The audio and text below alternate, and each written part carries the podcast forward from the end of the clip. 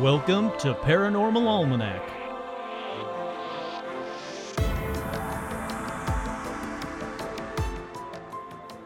With your host, Kurt Sandvig.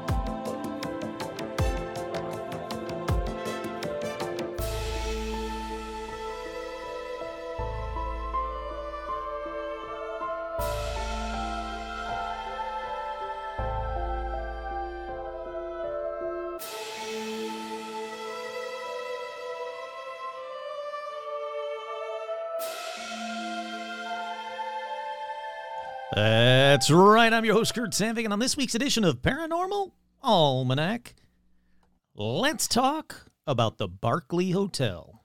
But first, as always, we have shout-outs. Shout-outs going out to the patrons. Head on over to patreon.com slash paranormal almanac for even more episodes and all your patron kind of fun stuffs there.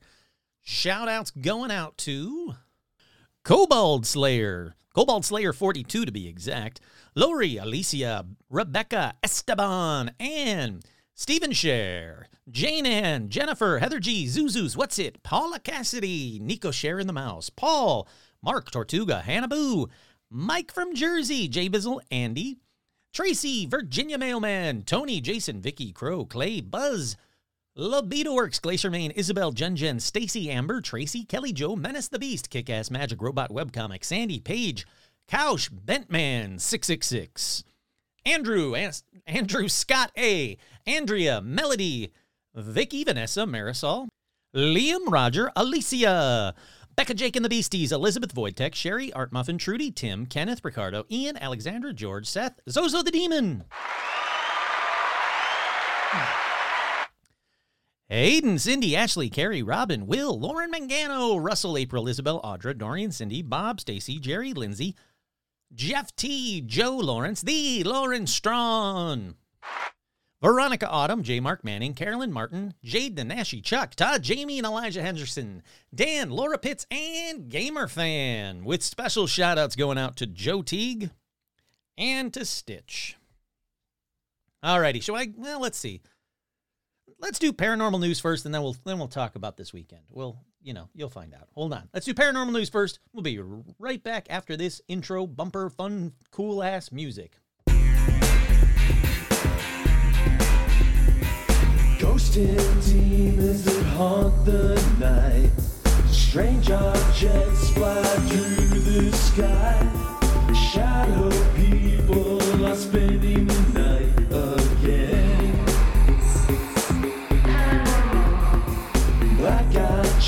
children knock on my door. A portal to hell opens in my room. Time travel man says the world is changing soon. Don't fucking shoot Bigfoot.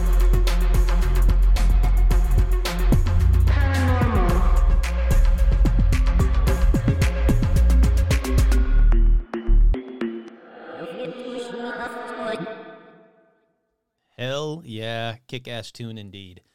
Alrighty, the first story in paranormal news comes to us from the Jerusalem Post. It says, Could aliens be investigating us? It's more likely than you think. Aliens may be sending us very small dandelion, dandelion seed probes to gather information. Pentagon officials wrote in a document released earlier this month. I've talked about this document, but it, this goes into it a little bit more.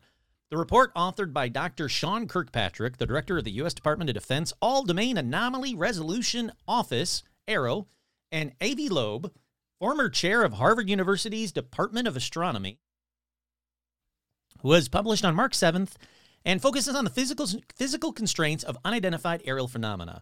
They explain that extraterrestrials may be exploring our system using what they call dandelion seeds. These are very small spacecraft that can collect and transmit information, similar to NASA's probes. An artificial object carried on a small aircraft that will release uh, several small tracking devices may visit or has already visited Earth. The aircraft can rely on the gravitational force of the sun or move on its own. I think it's very cool that they're thinking outside the box. And um, one of the main reasons, as you know, is the Oumuamua, or as I like to call it, Ooh Mau Mau. When that rolled through our little universe there and everybody, our galaxy there, everybody's like, what the hell was that thing? So they're saying, well, you know what? These potential, quote, spy devices could be equipped with a parachute with a large area to mass ratio, slowing their entry to Earth's atmosphere. This would prevent the device from catching on fire and allow them to pursue their targets wherever they land. It is bizarre. They say, are they looking for intelligent life? Are they looking for liquid water? What are they looking for? We don't know, but they might be more likely to be out there than we previously thought. Like I said, I thought that was a pretty cool, little bit more exposition on that uh, that report that came out. Up next in paranormal news, Pentagon refuses to release footage of three UFOs shot down over Alaska by U.S. fighters Sidewinder missiles, despite admitting the images of that wreckage exist. So, what do you make of that? Like, just that headline alone. You know the one. We had like three or four, four um, UFOs that were shot down. One was a balloon over Florida. Then came Alaska. Then came Canada, and then became then came Michigan. They abandoned, quote unquote, they said they abandoned the search for the Michigan one. The Alaska one, though, they said that they have recovered the footage and uh, the the object, and that they have footage of the object being shot down. But they said they could not release the images, and they said they had no timeline as to when or if images of the wreckage would ever be available. I don't know what to make of that. Like, it's very easy for them to say, well, it's a China, you know, it's a China satellite or a China spy balloon or Russia or whatever, you know, something earthly. So we can't do it because we want to keep, you know, national security. And I get that. And Dr. Travis Taylor talked about that prior, um, on like the other episode, when, uh, the Alien Con episode with me. So I can get that. I can get behind that. But is that what this all this is? It's just national security? Or is there something more to it? Is there really a UAP, a UFO that is of extraterrestrial origin that they can't show us? Sadly, I don't think we'll ever really know. Unless something gets leaked, I don't think they're going to ever release the images.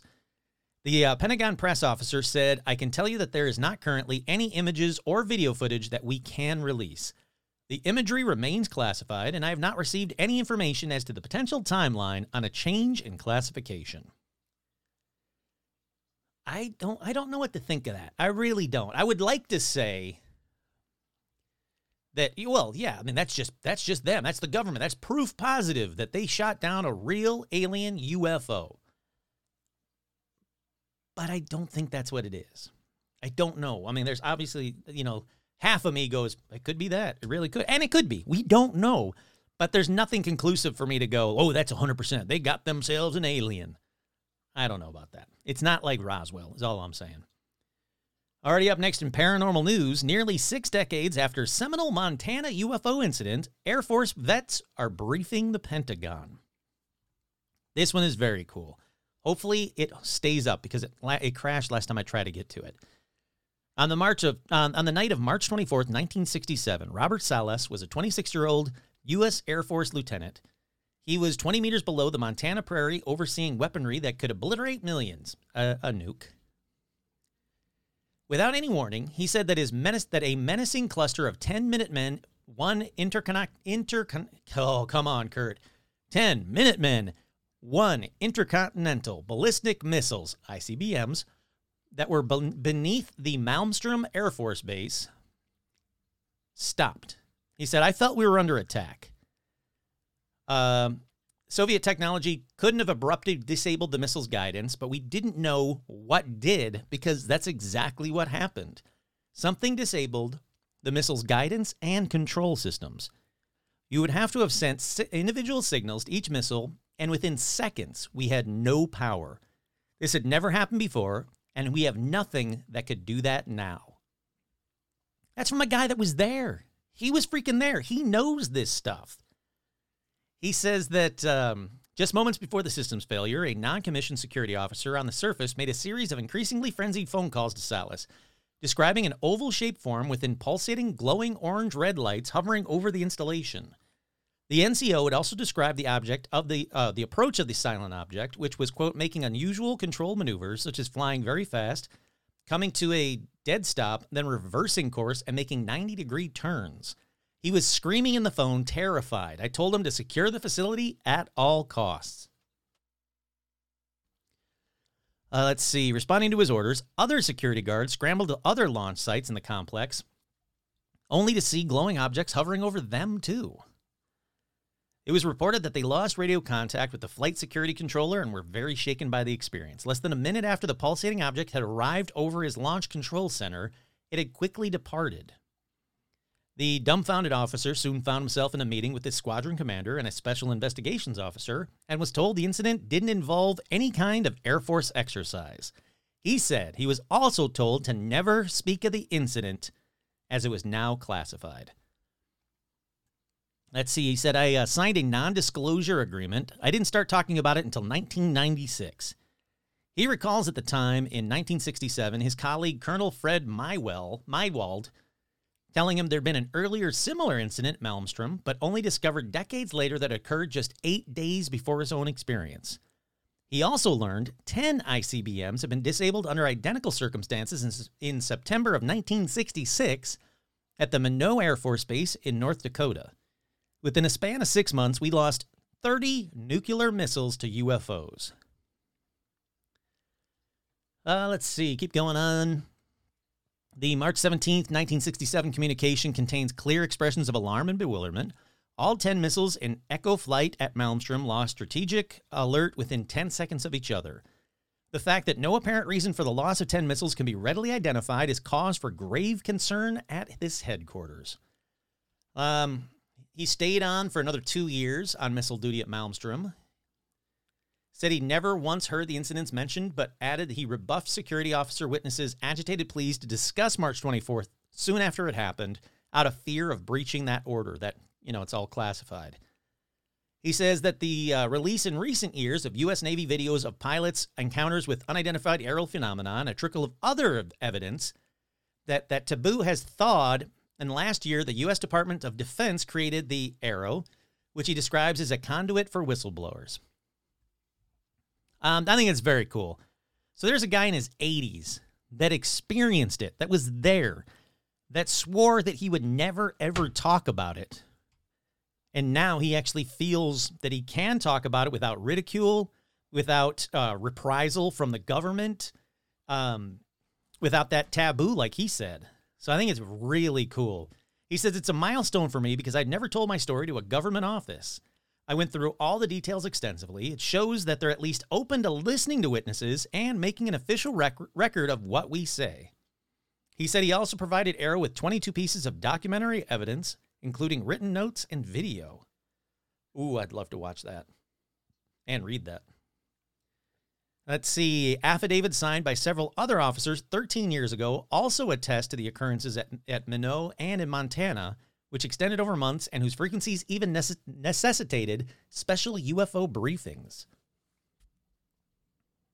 Um, then they go to talk about the one that happened in Montana, same kind of thing, same bright lights, 20 meters in diameter, hovering about 100 meters over them, pulsating lights, shut down the missiles.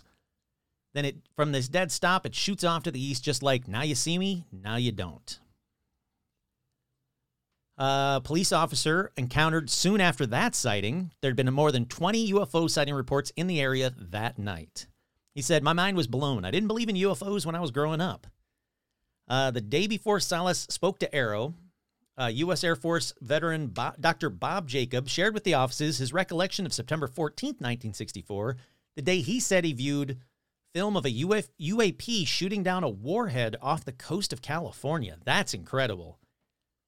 Wow. I've been trying for 40 years to get the government to listen to me, and the AARO official said, Now you are. And Jacobs, of the nearly three hour telephone briefing, he said, I was not interrupted. He only asked me not to name names, and I didn't. That's incredible. Absolutely incredible. And he basically ends the saying, When I saw it, my mind was blown. I didn't believe in UFOs when I was growing up.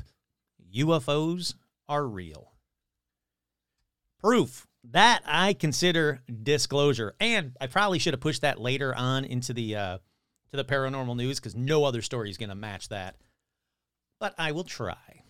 Uh, Tic Tac UFO with no visible means of propulsion was caught on camera over California on March 27th. That's yesterday. For the second time in less than two weeks, we have something mysterious happening with UFOs in the sky over California. The latest UFO sighting was recorded on video by a passenger of a commercial Southwest Southwest airline. Oh, this on March 11th, so a couple weeks. The, the story came out yesterday, but it's about Saturday, March 11th, 2023. I was flying south over Central California on Southwest Airline 2463 from Sacramento Airport to San Diego. I was seated in the window seat on the left side in the middle of the plane, right behind the left wing. About halfway through our flight, I was looking out the window and saw a tic tac UFO in the distance traveling perpendicular to us. It was a white c- cylinder craft with no wings, windows, markings, or discernible features. It was a smooth white cylinder with no visible means of propulsion or exhaust plumes. The Tic Tac UFO was in the distance a few miles from us, uh, miles from us. It was moving in a constant path. There was nothing remarkable remarkable about it. It didn't move fast or hover. It was just moving at a constant speed and disappeared soon into the clouds. It was a few degrees above our plane, so at a similar altitude, and was northwest of our plane's orientation. I saw the Tic Tac side, and it was traveling per- perp- perpendicular. Come on, Kurt, perpendicular to us towards the plane. So it was traveling west. He said that um, she recorded the Tic Tac UFO for about 18 seconds before it disappeared into a cloud bank. Using FlightAware, she was able to determine that her plane was near Selma in Fresno County at the time of recording. There were no planes in the immediate vicinity, nor that matched the orientation of the Tic Tac that was viewed from my window. And there is a video. So let me bump up the sound. Oh, that's going to go to commercial first. Oh, no, it's not. Ooh. Ooh. Wait, go back. Come on, lady. You had it spot on perfect. If. All right, that's too loud. If this is real, this is really neat. It's her shooting the tic tac over, like she's shooting over the, you know, video over the wing of the plane. Now she's zoomed out and I can't see it. But uh, for a second there, it was like spot on. Right, oh, there we go, right in the center. I don't see any wings. It's definitely moving. It's not a balloon. Again, if this is real, if this is legit, and it should be because they know her name, they know what flight she was on, and they could tell if she was actually on that flight.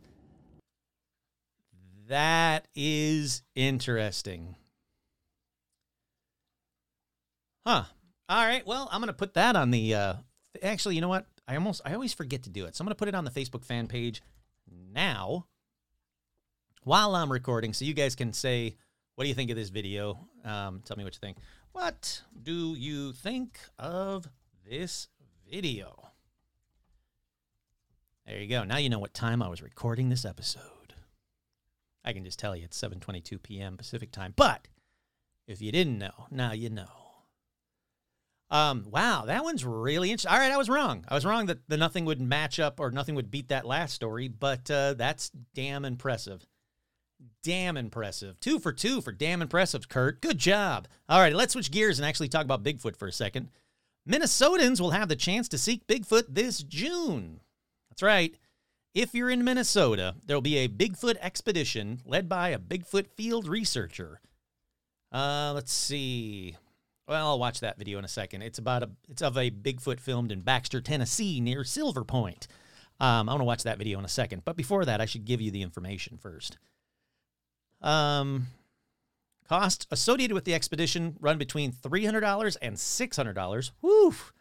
Those going on the trip should have their own camping gear, as many times these expeditions take place in very remote areas. So it's not just going to be like, you know, let's walk to the edge of the woods and look in there and yell like idiots. It sounds like they're really going after them.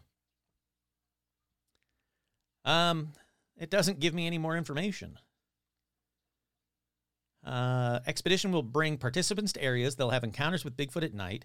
The odds of success depend on their selection of locations, among other things, but selecting the best locations depends on sighting and encounter information. The more, the better.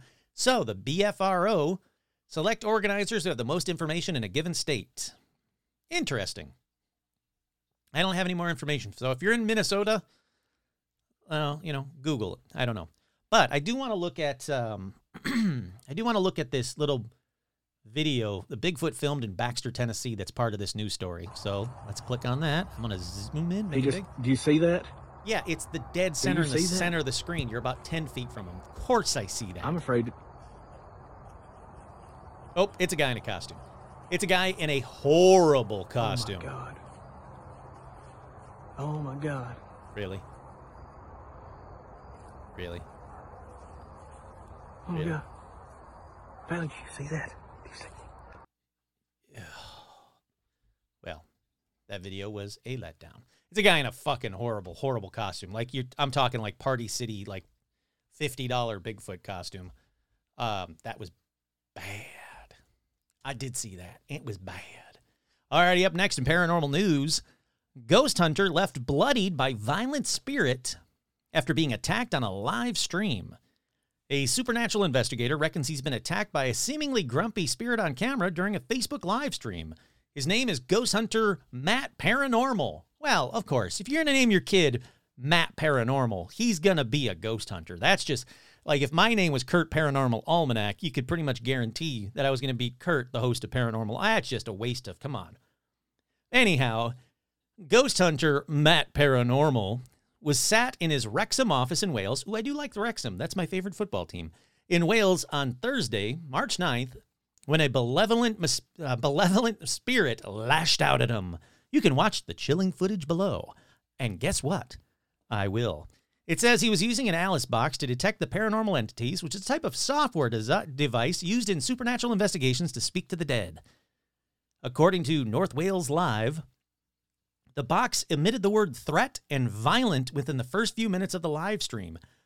I'm, I'm reading from the article. It says, Yikes. The 35 year old dad of two then advised the spirit that, quote, he wasn't afraid of no ghosts, telling the entity they could be violent towards. Okay, well, you- you're asking for it. You can't say, you, you just want to be violent towards me. Then when it's violent, you can't be a, oh, oh, can't be a wimp and be like, "Eh, hit me. That is no problem with that at all. If you want to, well, if you want to harm me, then please come forward, he said. I already hate this thing. Um, the paranormal investigator then felt, quote, the most painful scratch across his finger as he went to leave the room.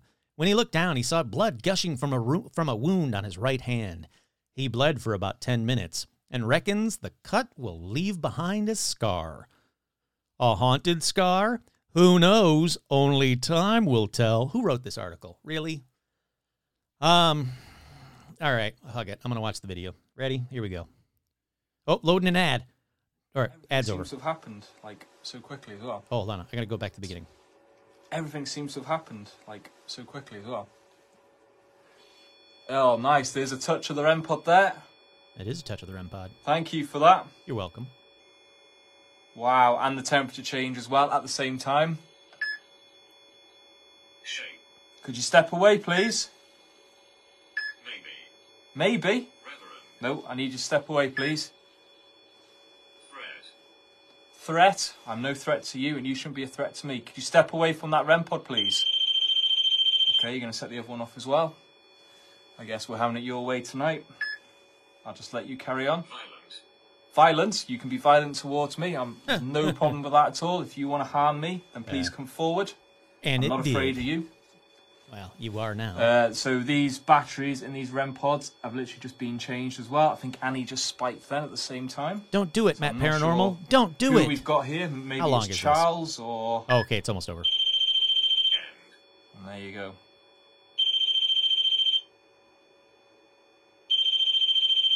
I don't know. It's, is it Yeah, calling ah, him? What's did happening? come through. Thank you. You've moved away now. Stay away from it. Okay, don't stay away. Oh, Yeah, so Just- HQ is in the same. It's I in the wanna same hit building. now. It's going to be in a bigger room. Uh, I feel like we've investigated all we can in this room now.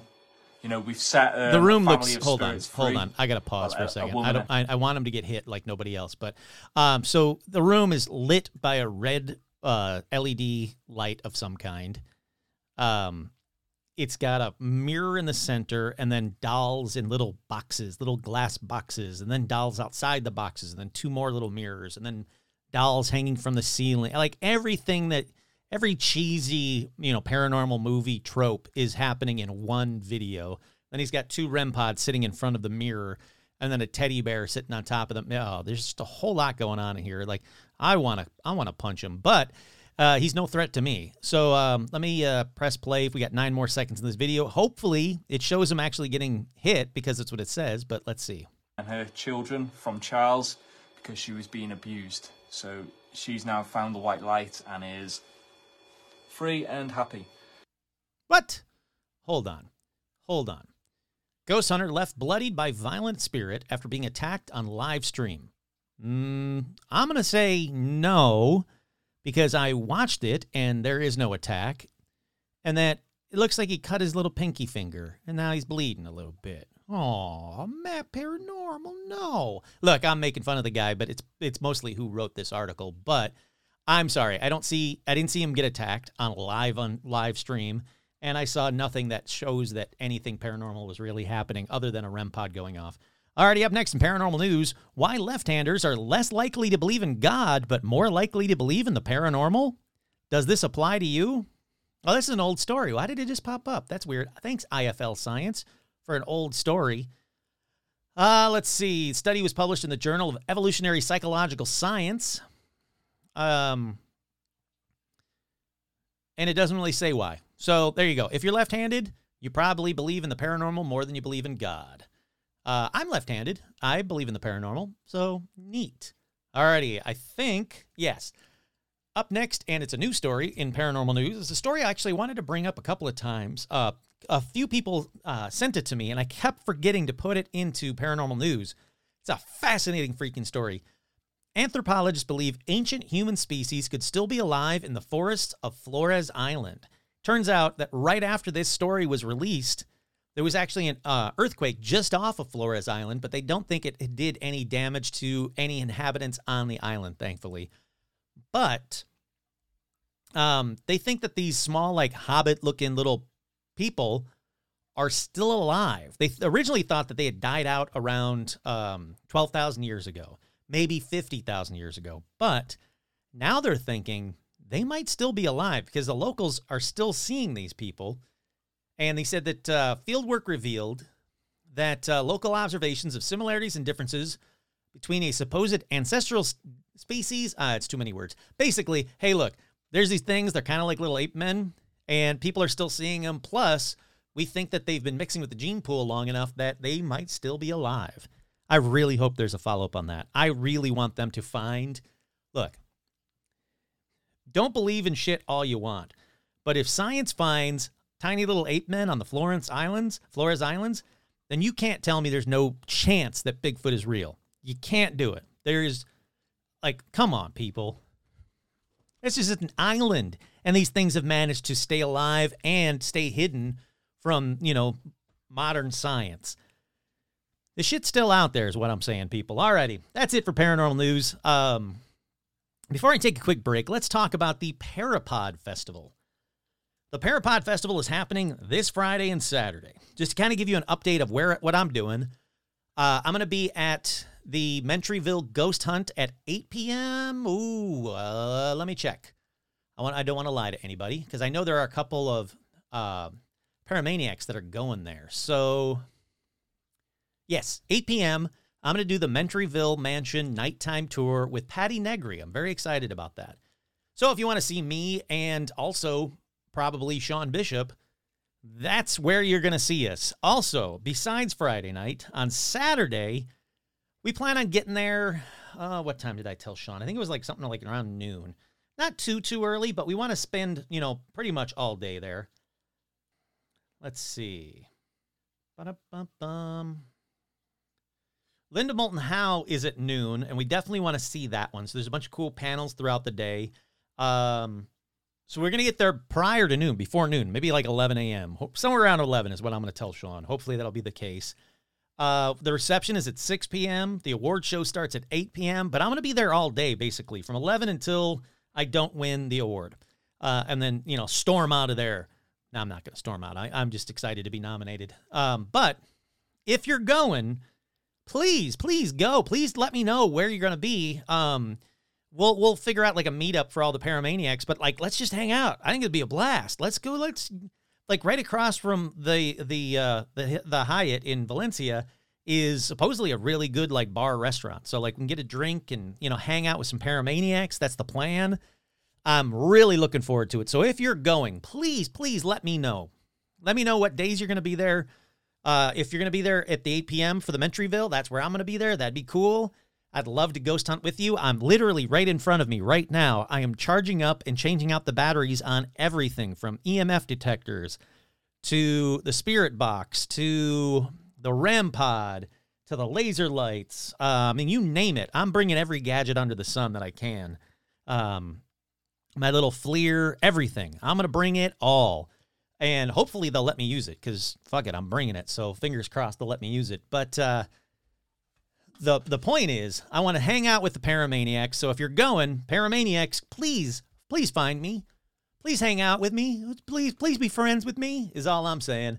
Uh, but I'm really excited. There's a bunch of really good um, panels that day that I'm really excited about. Let me pull it up and I'll tell you which other ones that I'm I'm eager to see.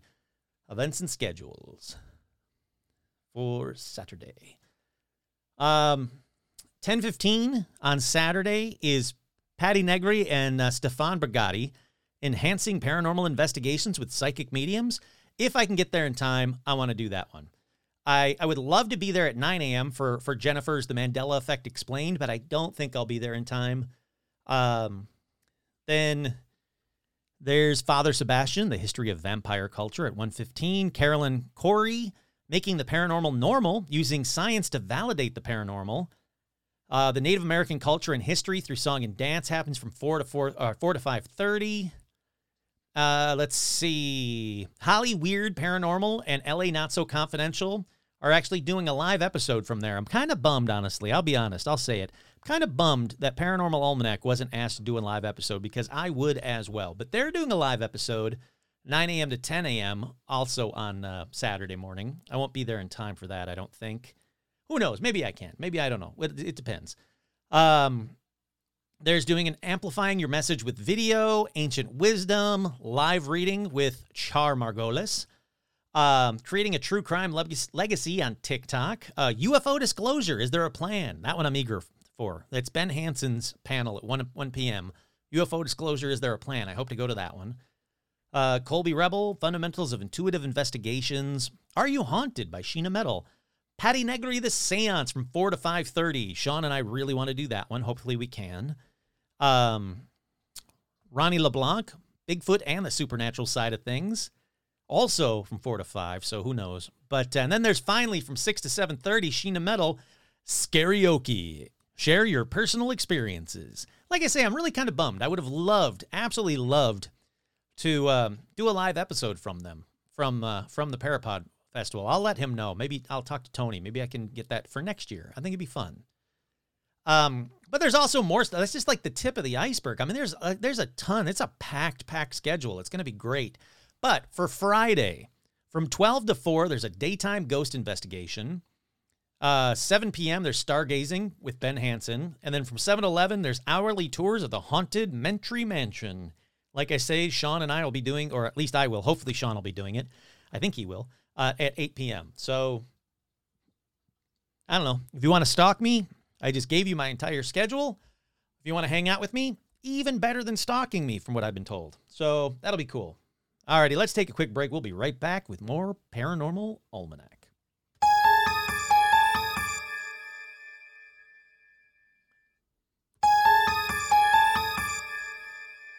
Alrighty, I, I did. I forgot to mention. I should have mentioned it. We're back, by the way, in case you're wondering. In case you're wondering why the music stopped and then someone started talking without saying we're back. Well, we're back. Uh, so we're back. Uh, I should have mentioned that the next episode will probably be all about the Parapod Festival because my plan is to, you know, like do a bit. Hopefully, I can record a bit while we're doing the Mentryville Ghost Tour. I really, really want to record some so I can hopefully have a, a bit of a paranormal investigation on on video. Uh, that the videos will be shared with the patrons first. Then hopefully I can share it with everybody. But the next episode, regardless of the videos or whatnot, will be about the Parapod Festival and how it was, and you know how many of those bad boy awards I brought home.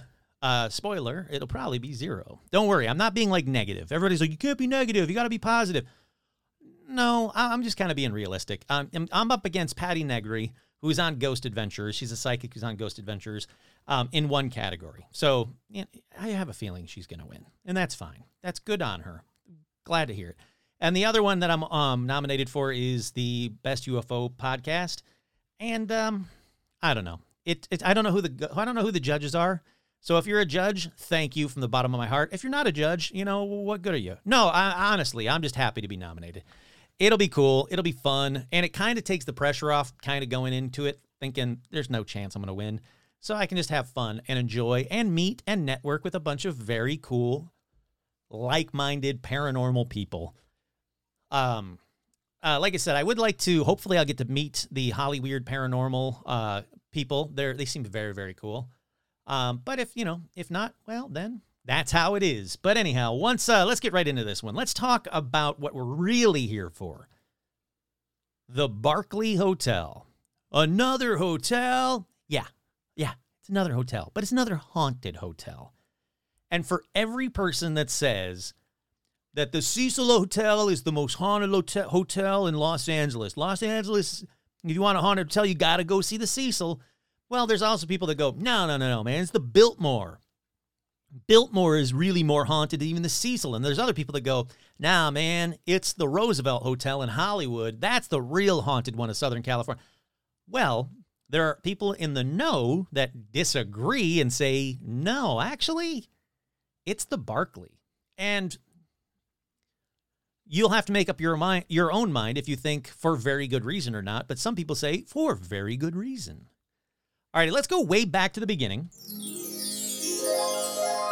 I want to see when the shit first started happening. It opened up in 1897 in downtown LA. It was named the Van Nuys. Now, when it was open, it was said to be one of the finest hotels in all of Los Angeles. But hold on. Let's go back a year to 1896 to when it was being built.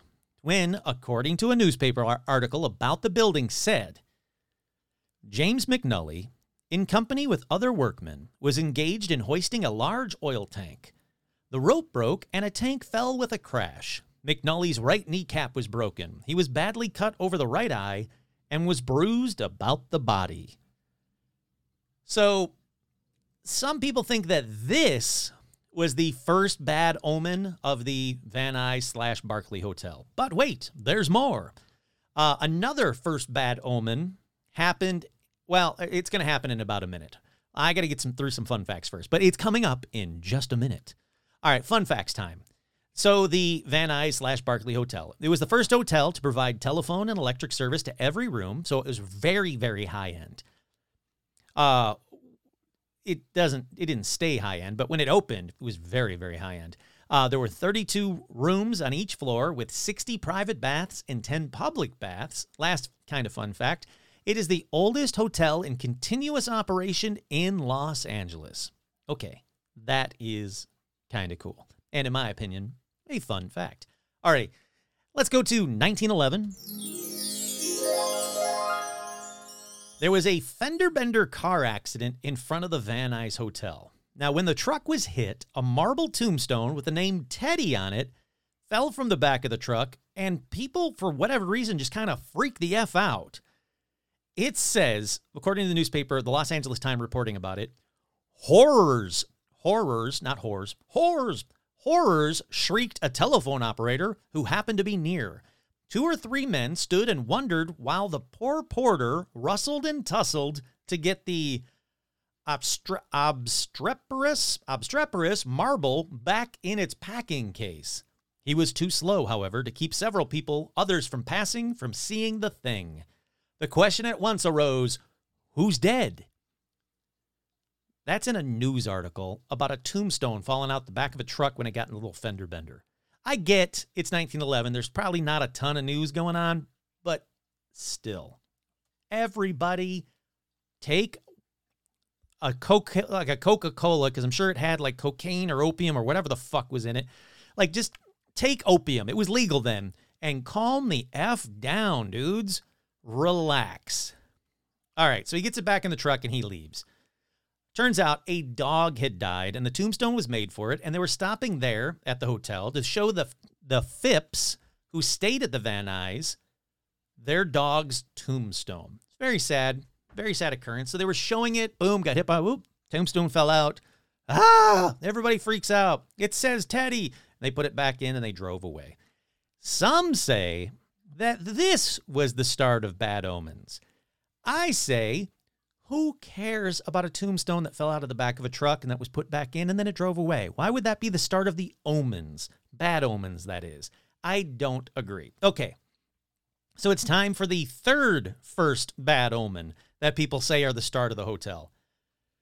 So the hotel had only been open for two months when, quote, the horrific death of a waiter named Charles Gamble happened. Again, LA Times. So Gamble was one of two waiters whose duty it is to deliver meals to the various rooms. He was sent to the third floor to get a tray of dishes and returned by elevator. When the cage neared the first floor, the elevator boy, Robert White, turned the wheel of the lever the wrong way, and instead of stopping, the cage started, to, started up to the top again. As they neared the third floor, the elevator boy reached for the door, opened it, and stepped out, leaving the elevator moving and Gamble inside. Apparently, Gamble became frightened, for he tried to get out also. As he stepped forward, stooping, the top of the doorway caught him and threw him forward. The floor of the elevator rising and pinning his legs above the thighs. They snapped like pipe steams, pipe stems, sorry. They snapped like pipe stems, and the machine still going up held him by one foot only. Finally, that was smashed, and Gamble shot head foremost down the shaft, striking on the basement floor three stories down. So that's from the LA Times article. Horrific freaking article. So basically, the elevator guy, I'm not going to call him elevator boy, the elevator guy, boom, going down. Oops, put it the wrong way. It starts going back up. For whatever reason, he's like, well, fuck this. I'm out of here. He steps out. Gamble goes like, oh my God, I'll be trapped in an elevator moving by itself. I don't know how to use the one lever that can control an elevator. He tries to step out. Boom, he's pinned, pinned by the legs. They pull him up. His legs snap like pipe stems. Holding him by one foot. then he fell head first down the shaft, three floors down. His skull was fractured and he died at receiving hospital one hour later. All right, Kurt here. That one sounds like a bad omen type of thing. So, you know what? Hold on. Let's do, I'm going to need a scorecard here. Um, where is, here we go. So let's do uh, score one for the hotel. All right, so we got score one for the Barclay. Uh, let's see. Then 1901. Oh, wait, 1901. Are we going back? We are. There was another elevator accident that took the life of Joe Cato, a hotel employee who looked down the elevator shaft only to have his head crushed by a 5,000 pound weight. Score two to Barclay. So technically 1901's first, then 1911. Also, don't like ever do that. Look, if you look down an open elevator shaft, the most you're going to see is a dark elevator shaft, and the least is your skull getting crushed by a 5,000 pound weight. Look, it's just not worth it, is what I'm saying. Alrighty, so we got two for the Barclay so far. Now, stuff started happening that sounds like the kind of things that happened in, you know, 1900s in downtown hotels like these. I'm talking, you know, thefts, bar fights, gunfights, muggings, con men stealing or skipping out on bills, uh, sex workers. Then, Pacific Electric's Henry Huntington was stalked in the hotel by, I don't know, some insane dude who had been injured by one of his company streetcars or something. So he's being stalked. So they're calling that a bad omen.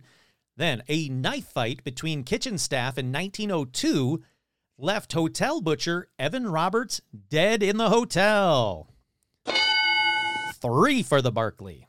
All righty, let's move ahead in time. Oh, I, I, I don't have the moving ahead in time sound. So, 1909 to the quote next spoiler death um, at the Barclay. That's when Ada Tilt Otis, a Chicago heiress, checked into the Van Nuys.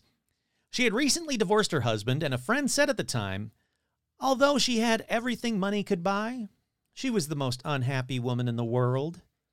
Now, she told a friend, who then told the paper, When I got my decree of divorce, I resolved I would never marry again. I tried society, but its vagaries, vagaries, vagaries, ah, there we go, vagaries disgusted me. I felt the whole game of life is not worth the candle that it takes. And as well you might have guessed when I said, uh, spoiler, death, uh, she took some poison and killed herself. She was discovered by the staff and her body was shipped back home, um, you know, to be buried. Uh, so what is that? Four? Five? I think that's five. I'm going to say five. I'm going to keep going. Uh, it's five known deaths, but there's possibly a couple more by this point, depending on where you get your information. But I really kind of wanted to weed out some of the BS. So I'm going to say, even if it's four, I'm going to say we're at five at this point. Now let's move on back to 1911. Beedle, beedle, beedle when that uh, Phillips guy, the Phipps guy that I was talking about, the one that was staying in the hotel when his dog died, is looking at the tombstone. Alrighty. Uh, he's old, he's rich, he's living in the hotel, and he thought it was haunted by what he said was, quote, the Black Hand. And the Black Hand was out to get him. And, you know, he died in the hotel. Hotel 6, uh, not Hotel 0. Alrighty, let's move on to 1920. Now, this one is the only one that I could find that is unnamed, but they do say it was in the newspapers. I can't find it, but I'll take them. I'll take them at their word. An unnamed man attempted suicide at the hotel. He died. I don't know why they say attempted suicide. He died. Maybe because he attempted suicide and then died in the hospital later. I don't know. Then in 1924, William Edward Collier fatally swallowed a cyanide pill in front of a hotel employee, or it doesn't say pill, I guess it just says fatally swallowed cyanide in front of a hotel employee who was helping him pack his stuff. A petition for divorce from his wife and a suicide note were found in his stuff when he died. All right, here's the grain of salt unconfirmed suicide note that he left that is on a ton of sites. Grain of salt time. I can't verify if it's real. To my wife, Ida, Ida Collier, my darling, I never more to return. I have done my best, and this is the only way I can give you the freedom you crave. I leave you with your conscience. I wish I could prevent the suffering you're going to have to endure. You can't escape that inner being which will gnaw at your vitals to your dying breath. You'd made me a cheat and a liar before the world, and I gladly assumed the burden for you. You murdered my soul. Now you kill my body. So as you go through life, think of the soul roasting in hell because of you. Each night, watch my face float before you, and each day, hear the moans of the tormented soul you blasted and sent to hell for eternity. Look, I really want to believe that's real because that's such a fuck you. I mean, it's constantly like, I'm dead, it's your fault. You killed my body, you're going to roast in hell. Like, good on him if that is really the case, but I, I can't say it's real. So let's see, uh, what's the score? I think it's Hotel 8.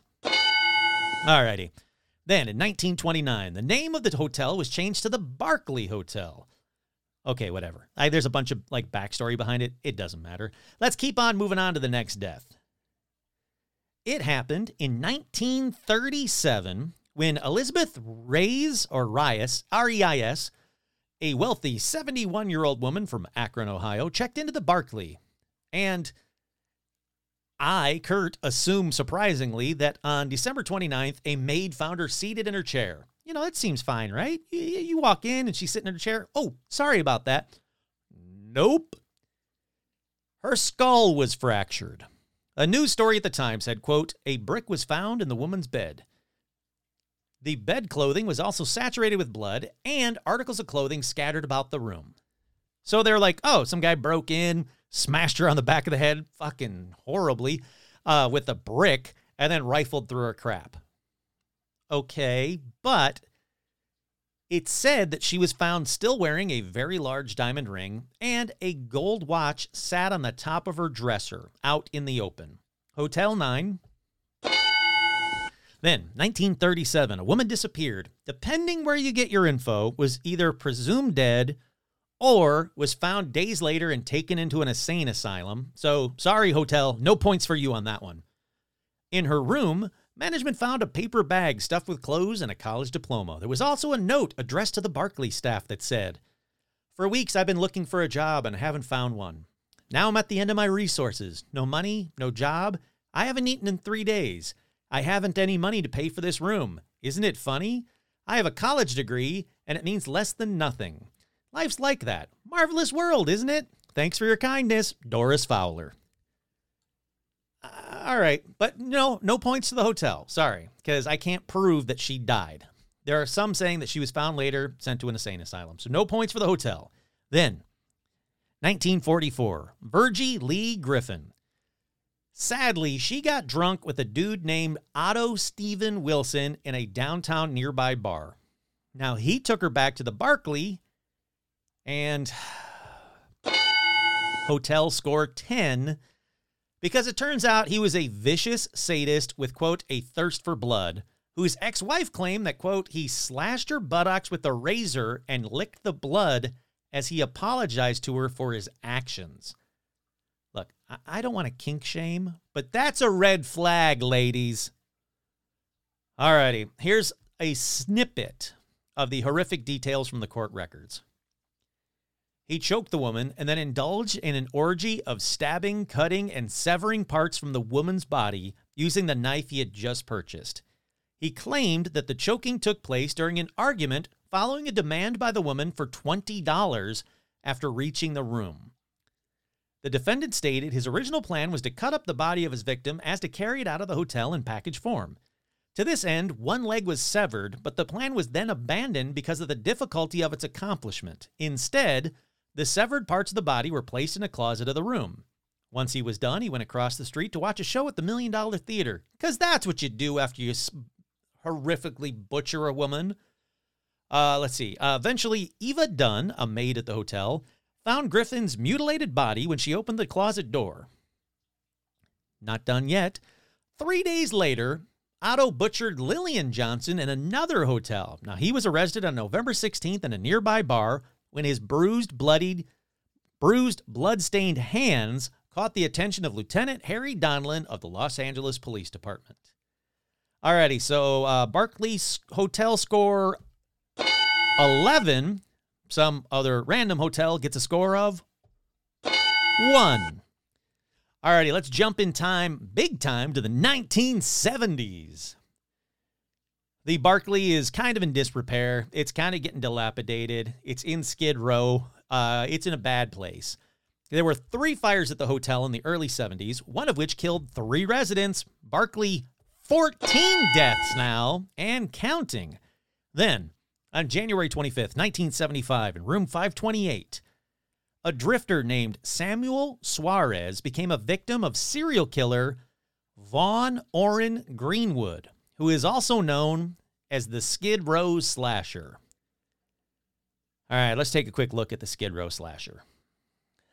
Skid Row Slasher was an African American man. He was convicted of nine counts of murder, including eight of the Skid Row Slasher killings. The slasher victims had their throats cut from ear to ear, and there was evidence that he drank the blood of his victims. He actually left cups of blood uh, around the victims and then rings of salt around the corpses, which made some people believe that it was a satanic ritual, but that hasn't been proven. Uh, he was also convicted of nine counts of murder in 1977 was sentenced to life in prison. He's since died, I think, in 1920 or in 2020.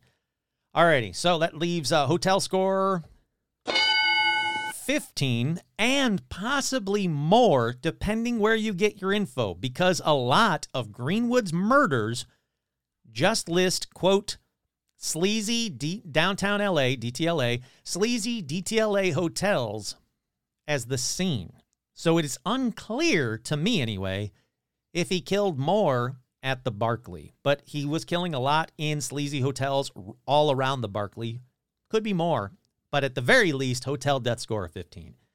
Then, 1985. Marvin Walker was trying to steal a TV from a room at the Barclay. He carried it to the window.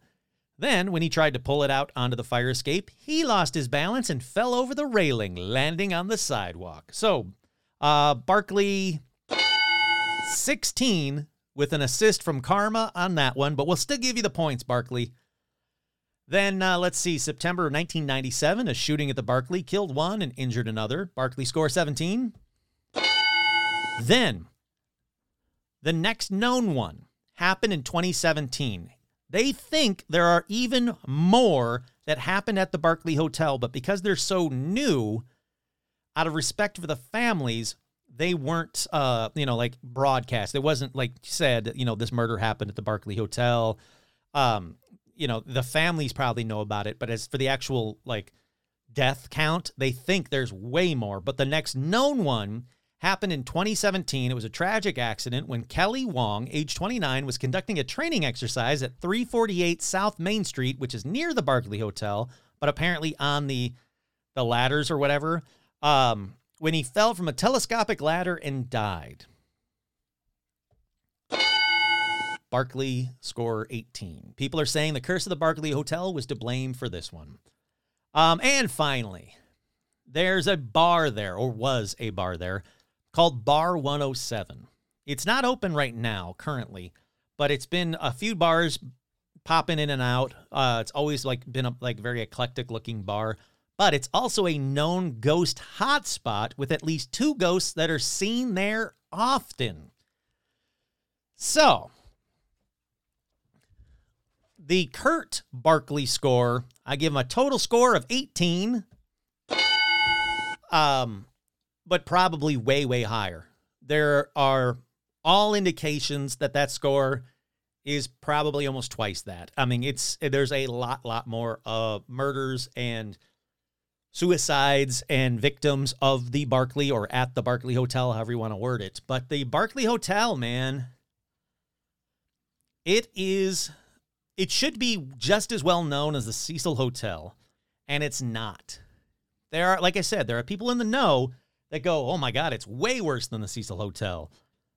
But you wouldn't know it because, you know, some things catch on with, with fans and some don't. I have a feeling you're going to hear a lot more about the Barclay Hotel coming up very soon by a lot of people and a lot of shows. But here's a fun fact. Last fun fact of the night unlike the Cecil Hotel, you can still book a room at the Barclay. So, guess who might be staying there in June? That's right, April and May are all booked up for me, but June, maybe the end of May, but but June, I'm going to try and stay in the Barclay, and if it works out, I'm going to be doing an episode live from the Barclay Hotel. As far as I can tell, this would be the only live episode from the Barclay Hotel. Kind of excited about it. Okay, sorry about that technical difficulties. I think I got it all worked out. But what I was saying is, I think it's going to be kind of neat. As far as I can tell, I will be the first podcast, hopefully, unless someone runs as soon as they hear this and does a podcast episode from it, which, if that's the case, g- good on you. It doesn't really matter in this world. But hopefully, I'll be doing a live episode from the Barclay Hotel. And if you're a patron, that'll be video as well. So it'll be definitely worth being a patron for that one. Well, once again, I'm your host, Kurt Savig. I hope you enjoyed this episode of Paranormal Almanac. See you guys next week talking all about the Parapod Festival. I'm excited. Hopefully, you guys are too.